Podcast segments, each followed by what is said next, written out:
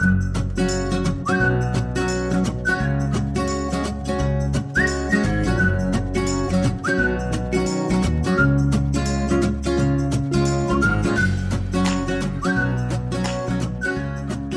are listening to The Perks of Being a Book Lover, a show featuring two completely opposite longtime friends. I'm Carrie, and I bring the practical buzzkill vibe to this partnership. And I'm Amy. I tend to be upbeat and social, and some people say that I can be a little bit over the top with my enthusiasm. True, true. Each week we have book nerd conversations with each other and sometimes a special guest. We not only talk about what we're reading, but also book adjacent topics such as Stuff we've had to Google while reading, new titles on our TBR list, film adaptations that we've seen. and bookish news. At the end of the shows, you'll have new books to put on your nightstand and a laugh or two along the way. This week we're chatting with Lygia Day Peñaflor, the author of several YA novels, her most recent being Creep, a love story. If you've listened to the radio or any kind of streaming service, you've most certainly heard Radiohead's song Creep, and it was this song that partly inspired Lygia's story. We chat with Lygia about obsession among the young adult crowd and how her work as a teacher of child stars on television and movie sets such as Gossip Girl and Boardwalk Empire helped her see that she could live out her dreams of being an author. Creep, a love story, is a Junior Library Guild gold standard selection, and Publishers Weekly called it spine chillingly disturbing. But first, I have something to report. Uh, yes, We did an episode about, well, it was inspired by the Oscars, the upcoming Oscars, right?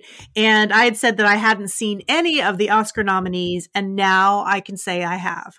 I saw the Banshees of Inisherin starring Colin Farrell. the Farrell. Banshees. The ban- Banshees? Banshees, sorry. The Banshees, what am I saying? I don't know. The The Banshees of Inisherin. Amy here. Apparently, I am having trouble pronouncing this movie all the way around. It should be The Banshees of Inisherin, starring Colin Farrell and Brendan Gleeson, I believe. Mhm. Uh, that's set in Ireland, and it was not at all what I thought it was going to be. It takes some very drastic turns, that movie does. Uh, but I enjoyed it. I'm glad I saw it. Did you cry? No, no, Yeah, I didn't. okay. I didn't cry. I didn't cry. But later, you know, it's funny because when I was watching it, I thought, you know, some of these places look kind of familiar. You know, we went to Ireland last October, but I didn't think too much of it because you know, there's lots of rocky shore in Ireland wherever you go on the coast. But when I was reading about it later, actually, they filmed it on. I'm not sure I'm saying it right. I think it's Achill. It's A C H I L L Island off of the western coast of Ireland on Keem Beach. Mhm. And my husband and I actually went there. Cool. And I mean, it was kind of a spur of the moment thing. It was something that we saw briefly, like as an aside in a travel guide. Uh, and it happened to be a rainy day, and there was nothing like outside that we wanted to do because it was kind of nasty. So we drove out onto this very remote island, and there was more sheep than people out there. that sounds about and- right. it was so it's crazy to me that that's where they uh that they had filmed it but Yeah. that explained why why some of the scenery looked so familiar Well, and and the other part of it was filmed on the Aran Islands, and I had visited there in college. So one of the panoramic views from the film, I had a picture of that exact spot, which was pretty cool. I had to wow dig dig back in the photographic archives to find that. So you and i also have been watching a show on apple plus i mean i think i started watching it before you i don't know if you heard about it from me or just from social media or something but it's a show called shrinking which i adore it's pretty Uh, good. Yeah. yeah Yeah. It stars Jason Segel and Harrison Ford, and they play therapists. and don't forget, it also stars Ted McGinley. Yes. See, this is what I spend every show or movie doing. I watch it and I go, I've seen that person before. Where have I seen that person? And sometimes I know where I've seen that person. So, for example, the actor who plays Liz, yes, I'd seen her. She's from Scrubs. she was on Scrubs and she was on the Drew Carey show. Oh, I never saw so, the Drew Carey show. Yeah, so. so she was on both of those. But Ted McGinley used to be on the Love Boat. Yeah. And he was also on Married with Children. So he has a long, very long history in television and movies and stuff like that. So um, I was very happy to see him. Yes. It's about a practice of therapists. And one of them, Jason Segel, uh, has had sort of a rough time. His wife died in a car accident the year before, and he's gone off the deep end a little bit. He, he kind of feels like lost in his job, that he's not really helping anybody. And he really just wants to tell all of his patients what he really thinks instead of, you know, the old letting them figure it out. He just wants to tell them what they should do, which is not really what you're supposed to do as a therapist. And so he decides to try some uh, more experimental therapy ideas, but it's a comedy. It's about 30 minutes. I think Harrison Ford is awesome in this role as a crotchety old therapist. But yeah, that's a that's a throwback to the 80s. Harrison Ford, mm-hmm. you know, with Indiana Jones and then Ted McGinley with The Love Boat and other various uh shows. And, yeah. Yeah. And uh, for me it's it's kind of a nice reminder that, you know, therapists and they're human and sometimes they have as many problems, if not more problems than the people they're offering therapy to. True. Sometimes yeah. I think sometimes we put, you know, people on a pedestal as if, you know, well, they're so smart. They help us figure things out. Well, sometimes they don't really apply those those same things that they tell people in their own lives. And I've actually heard, I don't know if this is true, but I've actually heard that sometimes the people who are most messed up are drawn to to go into that field because they're looking, you know, for answers to their own issues. I don't know uh, if that's true, but uh, no comment on that. But I will say, if that subject matter interests you, there was a book I read several years ago that I loved. It was a memoir by a therapist. Uh, her name's Lori Gottlieb, but it was called "Maybe You Should Talk to Someone," and it's basically about how she had a went through a really bad breakup and was having trouble moving forward and getting over it. And so she finally decided to go see a therapist. So it's about this therapist seeing a therapist and also about some of the patients that she was a therapist for. Anyway, it was it was pretty interesting. I think everybody should talk to a therapist at least at some point in their lives. Uh, agreed. So I actually think that the main character, Rafi, and Lygia's uh, book could see a therapist. She, yes, yes, a therapist needs to be called stat for her. Yeah so why don't we uh, talk with Lygia?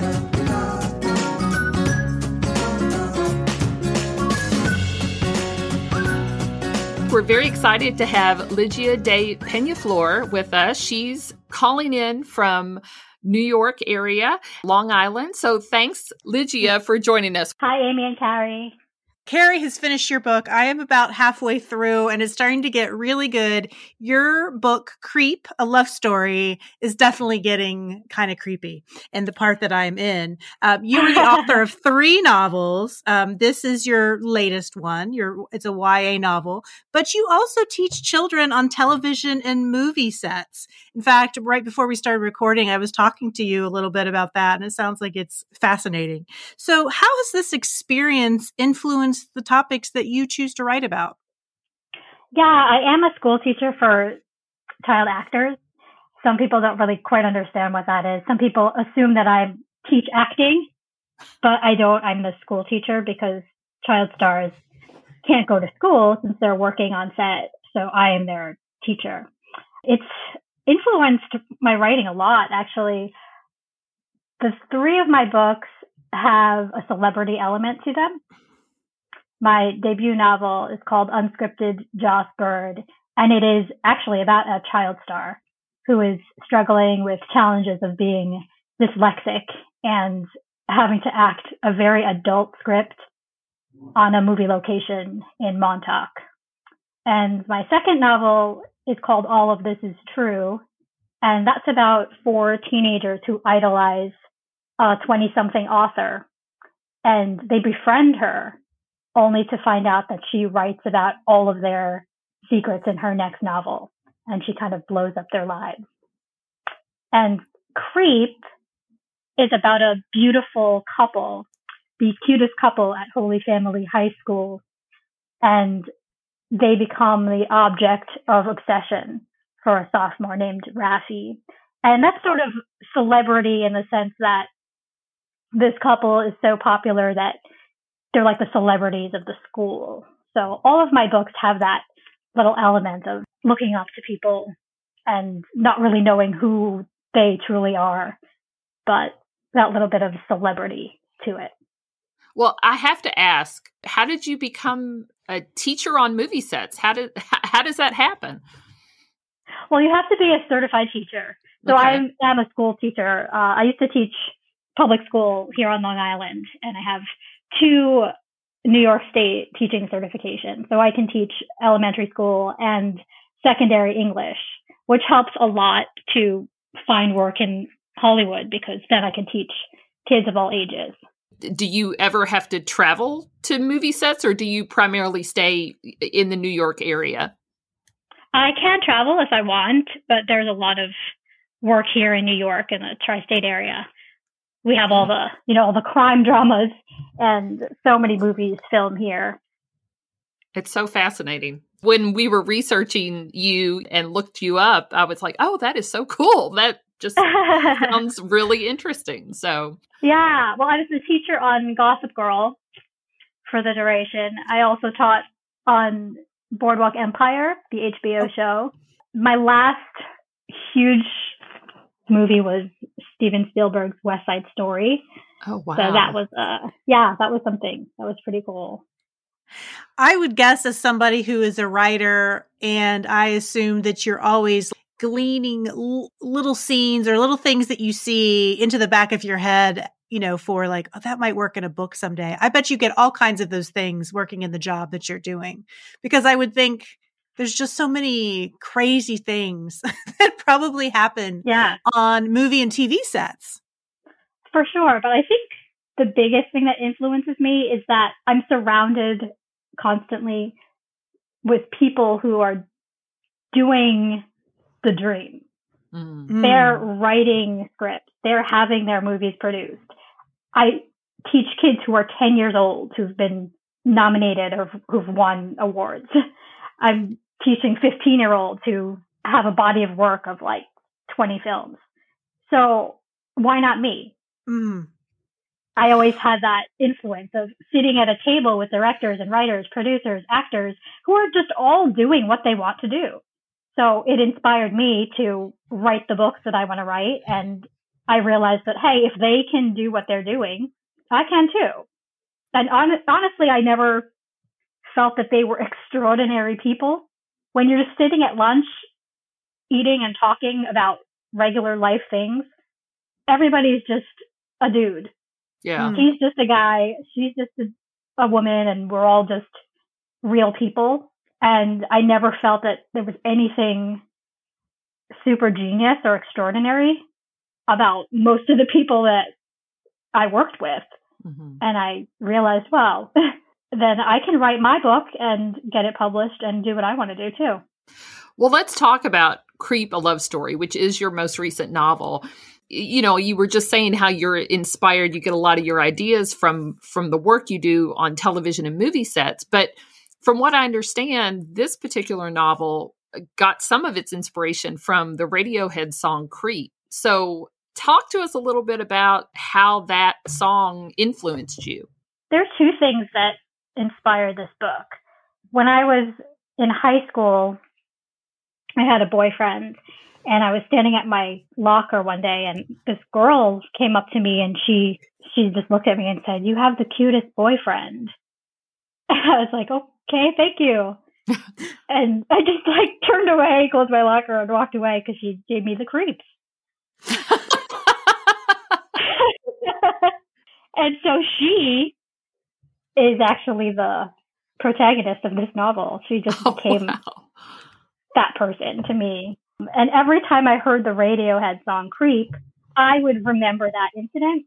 Mm. And it made me think about these characters.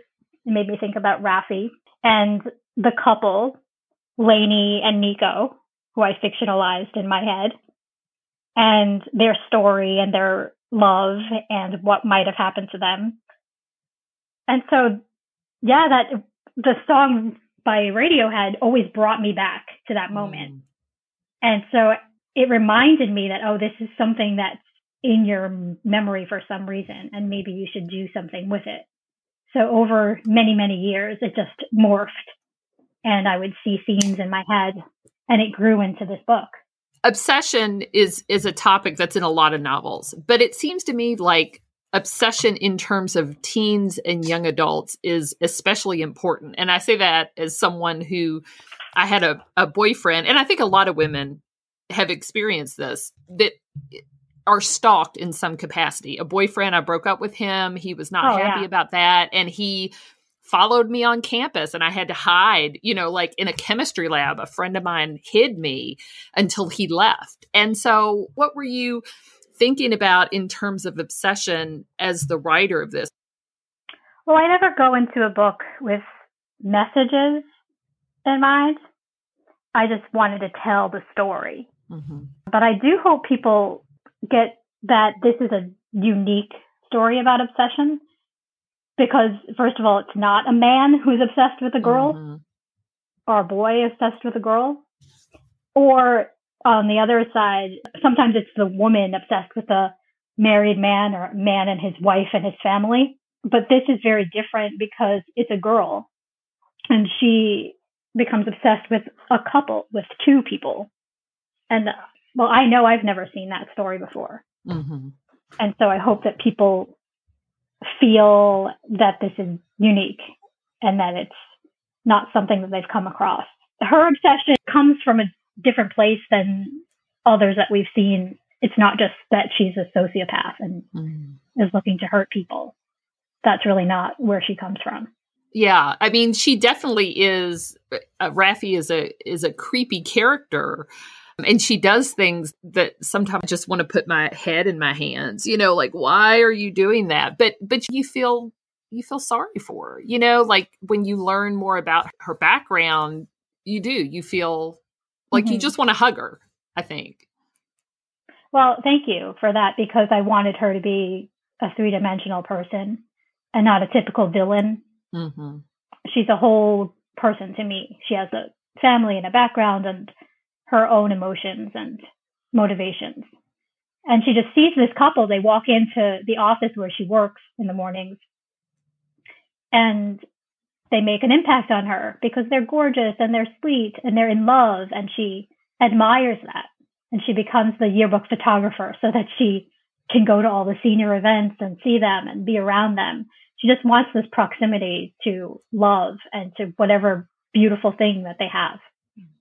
Well, and I think the book too with those characters, I think sometimes the the popular, the beautiful people get villainized too. You know, like they're they're perfect and yeah. they can be kind of jerks, you know, but they're very much real people with real feelings and and it's not like their lives are completely perfect and wonderful all the time. So, I feel like it it does kind of show a full picture of what people's experiences are, especially teenage experiences. Uh, well, I wanted Lainey and Nico to be good people and admirable because they're all, you're right, there is that stereotypical popular kids are the mean kids all the time. But I didn't want that for Lainey and Nico. Mm-hmm. If she's going to admire them, I want them to be worthy of that. Well, one of the things I like about your novel is that I think everybody can relate who's ever been to high school. Everybody can relate to there being a golden yeah. couple. You know, I don't think that there's a, a high school that doesn't have, you know, there's the in group, the most popular. And I think everyone can relate to that, whether you were on the inside of that or whether you're on the outside of that looking in. So that's definitely relatable to almost any reader, I would think. Oh, I would hope so. Thank you. Yeah, when I thought about the story and the girl that it came from originally back in my high school days, I would imagine like who I was to her through mm. her eyes you know, my imagination got away from me. So it became all of this. So I've seen that on social media th- that you've said that the idea of writing this book scared you. So can you talk about that a little bit? What scared you about it? About it? I think anytime you write something that's bent and dark, you realize that you're those are your own thoughts, and maybe you wonder. Well, I wondered what people are going to think about it. Mm. At the same time, uh, it was, it's a book that I thought about for so long since I was 17 that I had such a clear vision about what I wanted it to be that if I started writing it, I was afraid that I wasn't going to be able to pull that off. Are you at all, you know, in that perfectionist personality type? I, I can be this sometimes where if I think that I can't do something up to my own personal standards, then I don't want to do it at all. But then that means that there's lots of things in life that maybe I haven't done that I would have enjoyed or would have succeeded at just because I, I was afraid to try. Right. I was that way with this book. I'm not always. Uh, I hope not. I, I will try. I like to try things and just have fun, but I wanted to get this right. Did you feel that way about your other two books, the first two that you wrote? Um, I think I was looser as far as the wording for several reasons. For creep, each word was so important to me, and I wanted to make sure I got each one right. Like, like they were deliberate choices, and they had to sound a certain way and feel a certain way in order to convey the story properly. So I just wanted to get everything with no regrets, I guess. Do you think you waited for this to be your third novel because you wanted to practice with the other two? So because you had such a desire to get this one right. And, you know, not that debut novels can't be right, but you know, you're still it's your first one. You know, you're you're still learning the craft. I don't think I was ready to write it for whatever reason, but it was time, meaning it was marinated enough in my mind that I had it ready. I'm not a writer who just sits down at a blank page and can just make things up on the fly. I need to plan out in my head. And so this book was pretty much fully formed in my imagination, but I was ready to tackle it. And that takes however long it takes. So it wasn't planned as far as, oh, I'll write a couple first and then I'll do it. It just was the right time for this story to come out. Well, I will say I prefer books that are a little bent. So no, no, judgment from me, at least. I like those. I think it's more interesting the things that people don't want to admit to. And Oh, for sure. You know, and so I kind of like a story like this where it's it is a little bent, but again, it's relatable. You know, I mean, it, it's not yeah. it's not something that people haven't experienced in some capacity that they they can't feel like they you know like oh well that's never happened to me. You know, right? Yeah, and I wanted it to be realistic. And I know that some people are like, oh, this doesn't go far enough, and it's not quite like you, you know, the book and the show that it's been hmm. compared mm. to. But that's purposeful. I didn't want it's not murdery.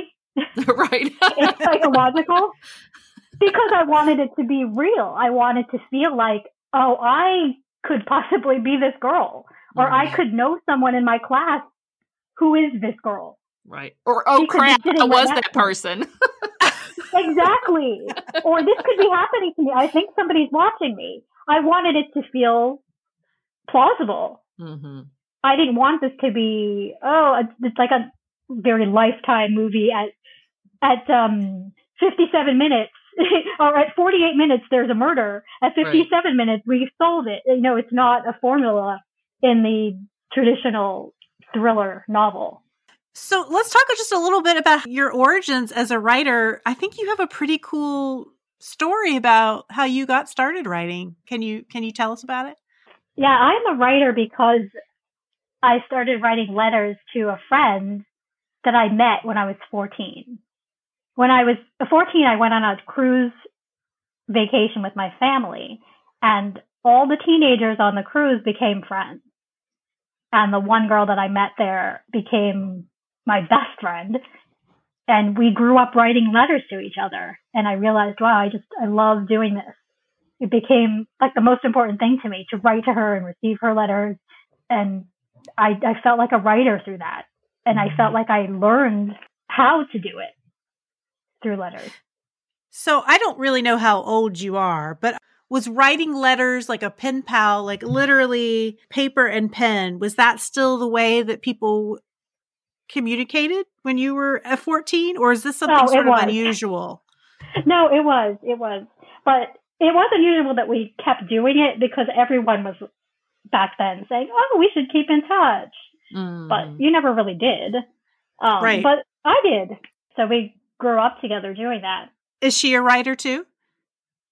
She is an editor producer, so Okay, very so not that far off. Isn't that funny? Yeah, and we used to daydream and talk about how we would go to NYU and we would live in a loft together and be writers. So the letters that you were writing, were they just what was going on in your day-to-day life or were they like a little bit more creative? I'm just curious, like what kind of things were you writing back and forth to one another? it was really just about our lives, the people where we were meeting and the activities we were doing. And a lot of it was about TV shows and movies that we were watching. It's this time capsule now that when I look back at those letters and they're really precious and gorgeous. It was almost like a journal or a diary but to another person. Yeah. And I think it was the best school of writing that I ever had.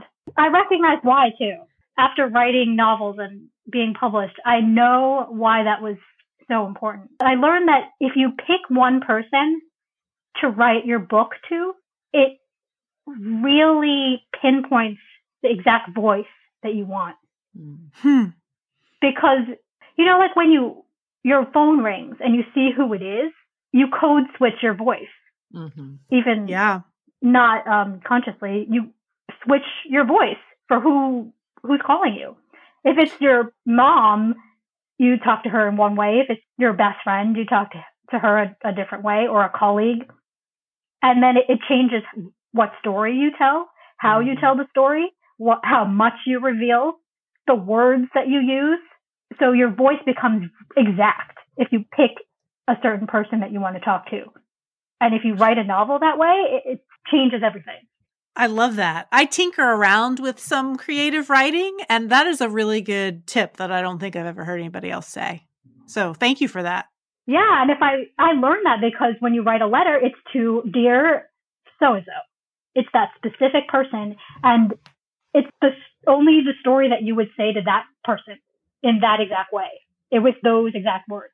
If you were to change that person, it would be a completely different story. Well, I, I'm wondering. So I know you said you didn't want Rafi to seem necessarily like a villain, um, but this book is a little creepy. So I'm wondering. You obviously like to watch TV and movies, and you work in that kind of world uh, too. So, is there a type of villain that you really enjoy in a novel or in a movie, or maybe there's a character in a novel that you love to hate? Do you know Miranda Priestly from The Devil Wears Prada? Oh yes. She's a perfect villain. I love her. I mean, she's What- not a murderer either, but Yeah, you could be a villain and not be a murderer. yeah, she's the villain of that story. She's intimidating and she's scary, but she has so many admirable qualities that make Mhm. people want to be her and be like her. So I think Mm. she's so well written. And there's so much to learn from her also as a writer because you know the part where she talks about she's getting divorced again and she's telling Andrea that she should only reserve a table for one because he's not coming anymore. We're getting divorced again. But she has no makeup in that scene and she's a little bit more frazzled than she ever is. And you see that other side of her. So that She's a little bit more vulnerable in that moment. Right. And so as a writer, you could learn a lot about that through that because she becomes humanized and you realize, oh, she's a real person and maybe she's paying a price for the way she is. Yeah, I agree with that. I hate it in a book or a movie or anything like that when there is a villain that is 100% evil because I don't know that that absolutely exists in the world, really. You know, I don't know that anybody is 100% good or 100% evil. You know, it's, it's, you know, sort of a mix of both. And so I like what you're saying about that is that even the villains have human elements to them. I mean, they're, they're people too, right? Even bad guys are people too. What about you, Carrie? Is there a villain you love to hate? Uh, well, I have a favorite villain. I I teach Macbeth. I really like Macbeth, partly Mhm. because of what you said about Miranda. he realizes and and there's a part in Macbeth where he talks about how he's already gone so far. Now he's he kills, you know, he does kill, but how he's already gone so far and it's like it's as far for me to go back and sort of become a, a redeemable person as it is to just keep plowing ahead with what I'm doing. Right. And so I, I sort of love that. That's one of my favorite parts of the play is when he's he feels kind of stuck. What do I do? Like there there's no good answer for me. I've sort of gotten myself to this point where I'm I'm screwed no matter what I do. And so he he's probably my favorite villain. Macbeth is. Carrie is a That's teacher good one. too. So I saw recently the Hollywood Reporter stated that the rights for your book to you know be produced for the screen are up for sale. So what is a favorite book to film adaptation for you? Yeah, that wasn't that cool though. Hollywood Reporter. That was really fun. Yes, That it was was exciting. really cool. I have a few favorite uh, adaptations. Atonement. That one is fantastic. It's just it's gorgeous. It's beautifully shot, and James McAvoy. Love, love, love. Saoirse Ronan. Uh, Yes. fantastic in it. Stand by Me is my other all-time favorite. Mm. that I, I grew up with that movie, so it means a lot to me. And um, Mystic River, also fantastic movie. Sean Penn, one of my uh, former students, is in that too. Connor Oh, Paolo. wow. I think Connor plays the the young Kevin Bacon. It's been a long time since I've seen that one, but that one was really powerful. Oh yeah, I just saw an adaptation that's on Hulu. Uh, Fleishman is in trouble. Yes, I, I haven't read the book, but I'm I'm wanting to read the book before I watch that series. But it's been on my radar for a long time, and I really like the actor, and is, I'm drawing a blank as to his name. Jesse Jesse Eisenberg. Eisenberg. Yes, yes, yes, yes. Mm-hmm. Yeah, I'm not a fan of his, and that, but he's great in this role. So I liked the right. The writing was very, very good, and it really was so strong at the end. So I want to work backward and read the novel now because the author Taffy Brodesser-Akner, she adapted it herself. Yes, that's what I had heard, which I thought was really interesting that she had done both. And Yeah, so I would love to read it now and then see how she she went about writing that herself. Makes sense. Well, because as a as an author, I mean, obviously she she wrote the original book. She created all those characters, and then when you do it for the screen, you have to sort of distill it a little bit because you know you can't put everything that's on a page on the screen necessarily. Right, you You know, have some of it, yeah, and, and Yeah, also the visuals doing some of the work for you too. Right. So you don't have to put all those words on the screen. So it would be interesting to see what she thought were the most important things to put in the dialogue and and- to put uh in the script uh, to to make it what she envisioned. Yeah, I really want to do that as a study because it's so well done on the screen. But yeah, I imagine and I know that you have to, as a writer, you have to trust that the actors are going to do you know, at least 50% of what you want them to do I, or more than, you know, you're just giving them a framework and then they sort of take it to whatever level and interpretation that they want. So have you thought about dreaming like if Creep, a love story, would be turned into a movie? Have you thought like, oh, if I could just pick actors, like have you thought about that? Who you'd want to play different characters? I haven't thought about it too much because I know how long things take in Hollywood. so when you're casting young people in your Mm, brain, yeah, they're they no won't be young, young. right? Yeah, And I'm just so aware of that working in the industry That's a good from day point. to day that you can't really point. go there in your head.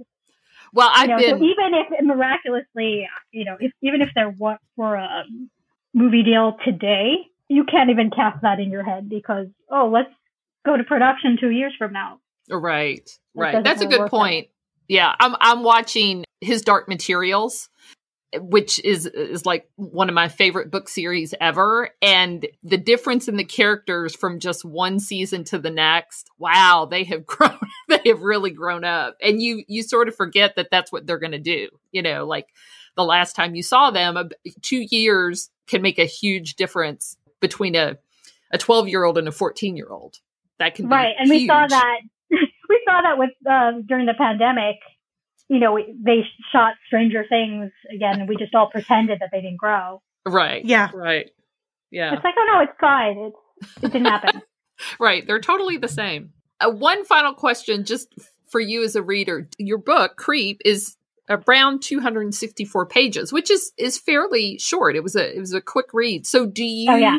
tend to prefer shorter smaller books that you you know if you really wanted to you could maybe finish them in a in one city i love that yeah doesn't everyone who doesn't Yes. love a book that they can read quickly Do you have a favorite short book or small book? well i was going to talk about um, kevin wilson because i just read something of his that i really liked and he wrote a book called nothing to see here which is short Ah. and funny I love that book. Yes. hmm yeah and it's really just punchy and unique and really quick You were talking about how this book, you had been thinking about it in your head for such a long time. And then you wrote it and it's small, you know, Yeah. fairly short book, and someone could finish it in one sitting. For you, is that like kind of frustrating in a way, or is that okay with you? I find it satisfying that um yeah, I- it's a lean book that just packs its punch.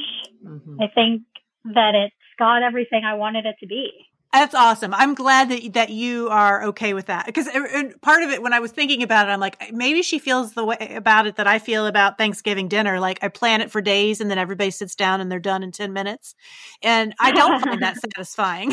I find that kind of frustrating. So I'm glad that you don't feel like that. It's lean, but it's memorable and it sticks with you, and so that's Yeah, that's what you wanted.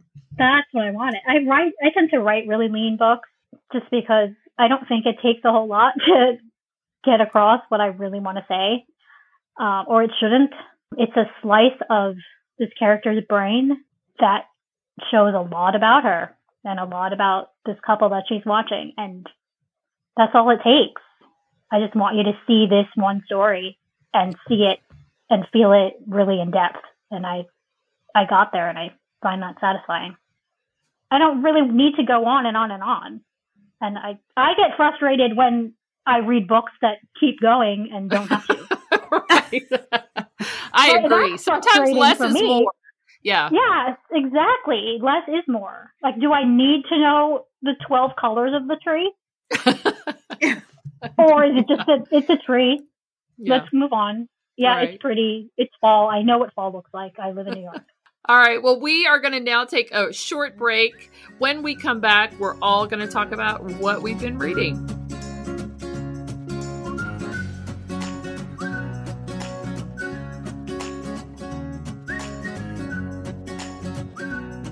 We are back with Lygia Day Peñaflor and with Carrie, and we're going to talk a little bit about what we've been reading. So, Carrie, give it to me. Wh- All what are you talking about today? so I uh how did I find this book? I don't know. I was googling I think I was googling shorter books, maybe. I don't know. See, everybody likes shorter books. I told you. That's I the do. goal. I found a book called Edie Richter is Not Alone by Rebecca Handler. And I I sort of was drawn to the book because it it looks like it has uh I don't even know what kind of bird is on the cover, but it's a it's like a orangish yellow background and a and a black and white bird on the cover. And so I was like, "Oh, and I think this bird must be native to Australia."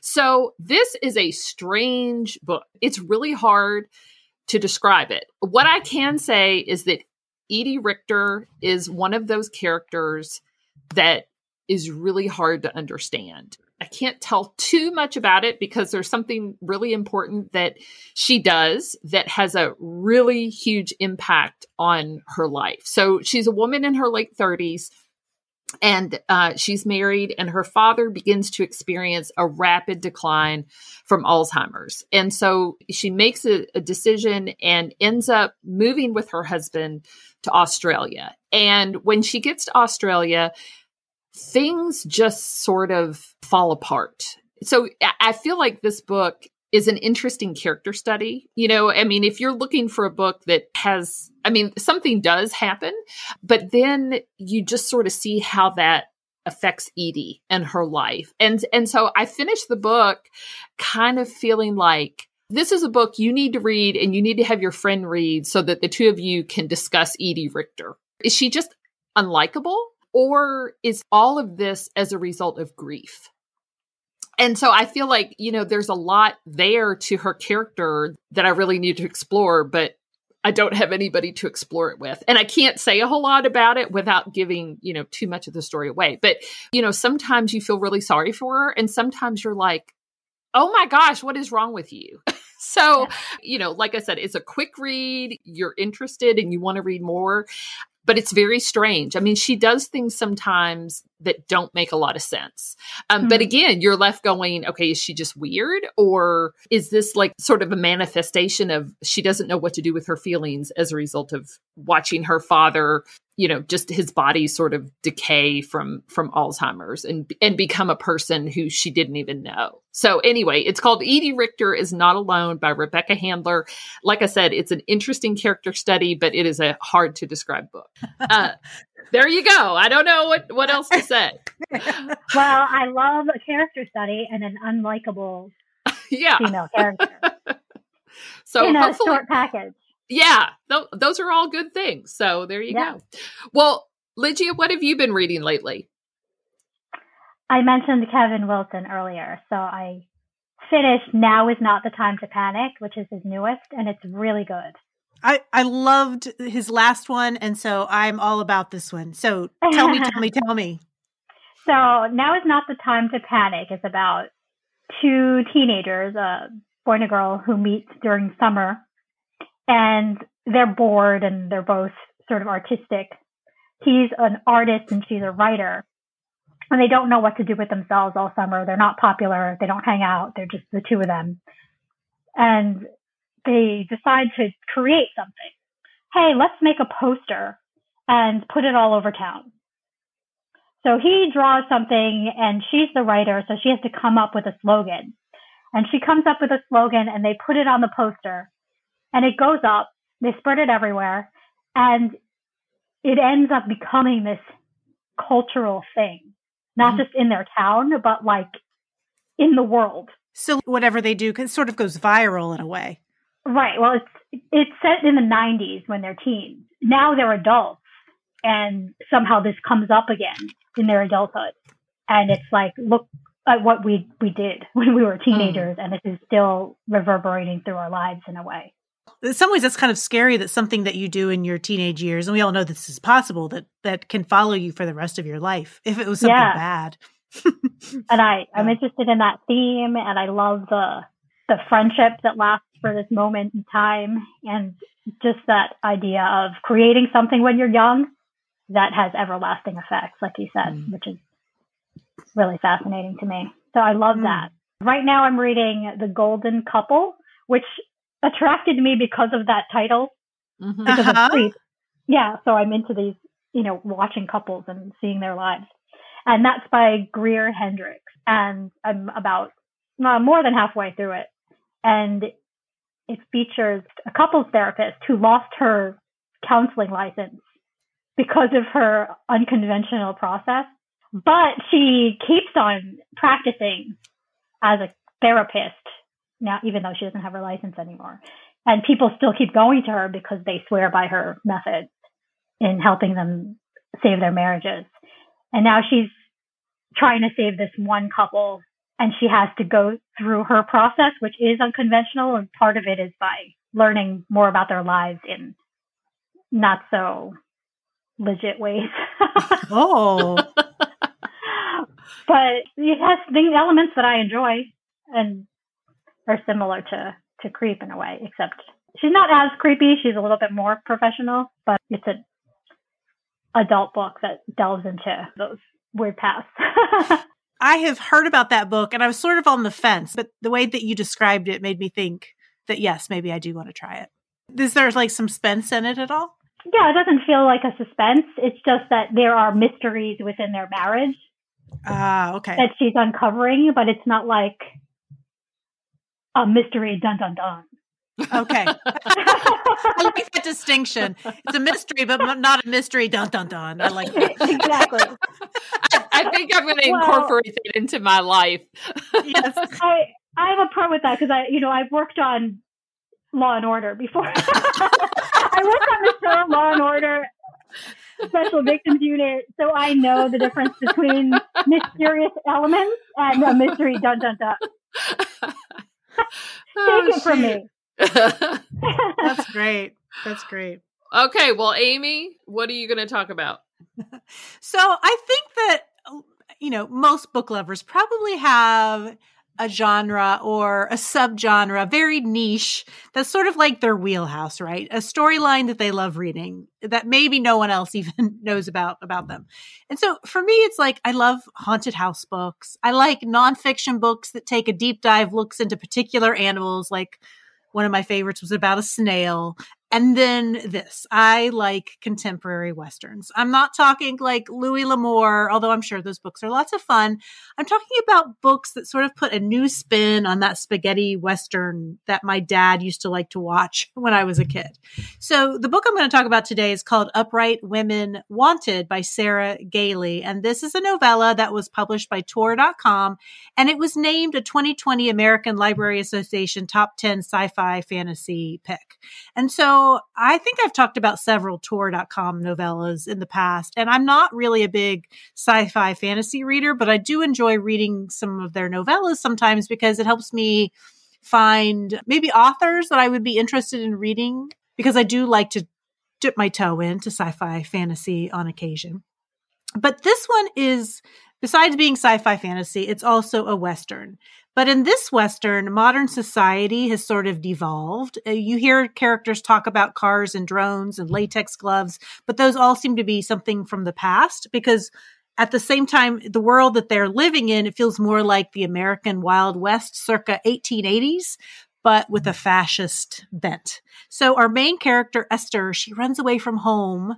Um, her father is a minister and her father has her best friend Beatrice hung at the gallows uh, because of a secret romantic relationship that they had. So Esther's father wants to marry her off, but she can't tolerate this. So she stows away on the back of a wagon that belongs to, and I'm kind of putting it in air quotes because it's always capitalized in this book, the librarians. And so mm-hmm. the librarians are this roaming group that delivers books and pamphlets to different outposts out west. But what Esther soon realizes is that most of the librarians are queer, just like her, and that maybe they're doing more than just delivering books. These women are badass gunslingers taking on posses of men dressed in black and rotten sheriffs trying to track them down. So hmm. I finished this book this morning and I'm still sort of pulling my thoughts about it together. I enjoyed it and it brought a definite new spin on a Western. But here is my main issue with it. I, it did leave me wanting more. So I liked mm-hmm. it as an appetizer, you know, for something that I'd like to read more of. Like I hope that there's a book where that can be a main meal for me because I'd love to know more about Esther and this band of librarians who are really part of this larger resistance. But it gave me a taste, but like I want the full thing. I like want it more flesh out. So um, I liked it. I just want more of it. That's all. So again, the name of this novella is Upright Women Wanted by Sarah Gailey. That sounds like that would make a good, if it was longer, would make a good movie yes, you know, it's like action packed and everything, but mm. like I wanted more of the books and I wanted to know more about what the librarian's mission was. And so you didn't I wanted the action with the books, with the you books. wanted you wanted the practicality. Like how does this book thing work? That's right. That's why I'm hoping that that she's going to come out with a book that gives it all to me. That's what I want. All right. Well, we're going to take another quick break. And when we come back, we're going to give Lygia the third degree.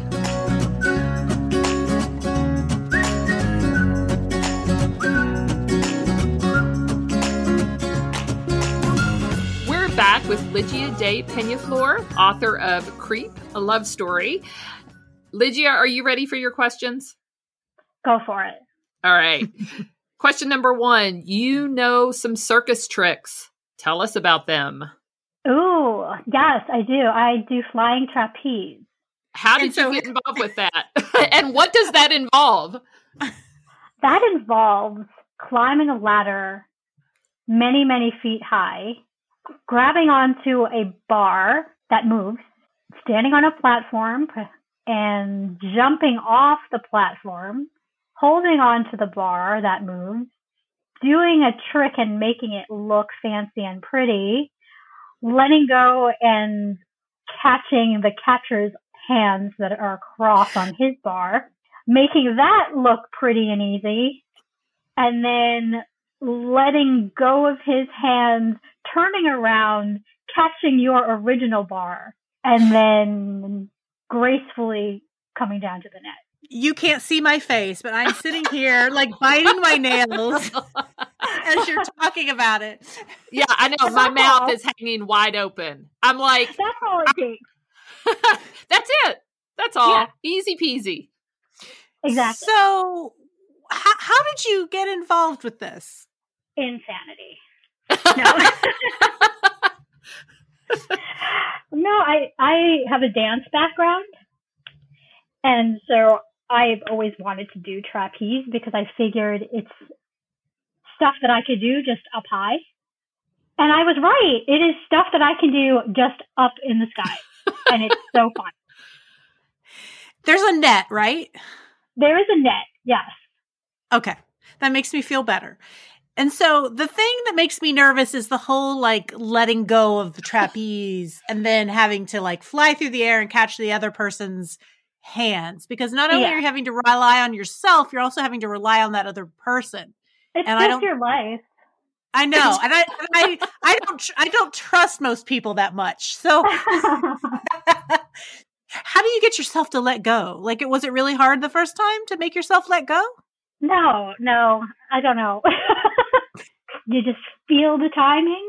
They tell you when to do it, and you got to do it. And it you you are forced to because they're counting on you. If you miss that time, it's over. See, I would just be hanging there from my lone. I would just hang there, like, well, here I am. The show is not going to go on. it's all about timing and listening. So you do, you're doing your trick, and when he says hands, you have to give him your hands. Hmm. If you don't do it at that second, moment has passed, and you know hmm. it's it's over. It's it's also a lesson in teamwork in you know listening to somebody else and and all that exactly yeah and you have to trust that they know the right time and they're watching you they see every little thing that you're doing and even if you're feeling otherwise they're they're right you have to do it. and it. honestly i guess the worst thing that can happen is you fall into the net so that's exactly. not that's not terrible how long have you been doing this started like the year before pandemic so i guess I would be going into my fourth year, uh, but you okay. know, I had to stop during the, right. the apocalypse. Um, right. yeah. yeah. It's been a few years, and I just fun. I'm addicted. It's my great love now. That is a very fun hobby. I am impressed. Thank you. All right. So your second question, your book Creep is somewhat inspired by a song. If you could pick one song from your teenage years that remind you of that time, what would it be? Oh, no, I can't do one song. Okay. I can well, do a whole vibe though. My high school vibe was the whole R&B hip hop. Let me let me give you a picture of like Boyz II Men, Color Me Badd, Mariah, PM Dawn. Okay. Kind okay. of Heavy D and the Boyz, Fresh Prince era. Oh yeah. Yeah. yeah. Okay. okay. Yeah. Yep. Color Me Badd. Yeah. I listen to them. Yep. For sure. Yeah. So I, I don't know if I'm unusual. I do listen to some yes. music, but I'm like yes. not a huge what? You are unusual. oh, okay. what are you talking about? Question. They say that music is like one of those things that sticks with you forever. Like even Alzheimer's patients, they can listen to music and remember every single word. It's like something in your brain that like really sticks, right? And I feel Right. like, at least for me, my teenage years with music are the epitome of that. Like I can remember words from songs from when I was like 12, 13, 14 Right. and it's the most memorable music time. I can define pieces of my life by what songs that I remember from that time. So for me, it, it would be the, the from the band Journey, like "Can't Stop Believing" and like all those Yeah. songs, because I think I was about fourteen when those came out, and they're super memorable to me. hmm What about you, Carrie? Uh, well, see, I went through iterations. I went through a heavy metal phase, and then I went through like a rap phase. Yeah, so I'm not even necessarily talking about what bands you liked, but like if it reminds you of that time. Like, you know, I liked Journey, but I wouldn't call them like one of my favorite bands. But like if there was a movie made of my life, like I feel like that would be on the soundtrack in the background. Oh gosh. Uh, probably it would be a new edition song, Perfect. but it it has to be when Al B. Sure was in the band, Right. and so Very specific. Very Yes. specific. Yes, Okay. because I loved Al B. Sure. So that would be one of the songs. I mean, you know, but then if it was a story of my life, it would have to include probably a poison song early in the movie at some uh, point. Okay. Yeah.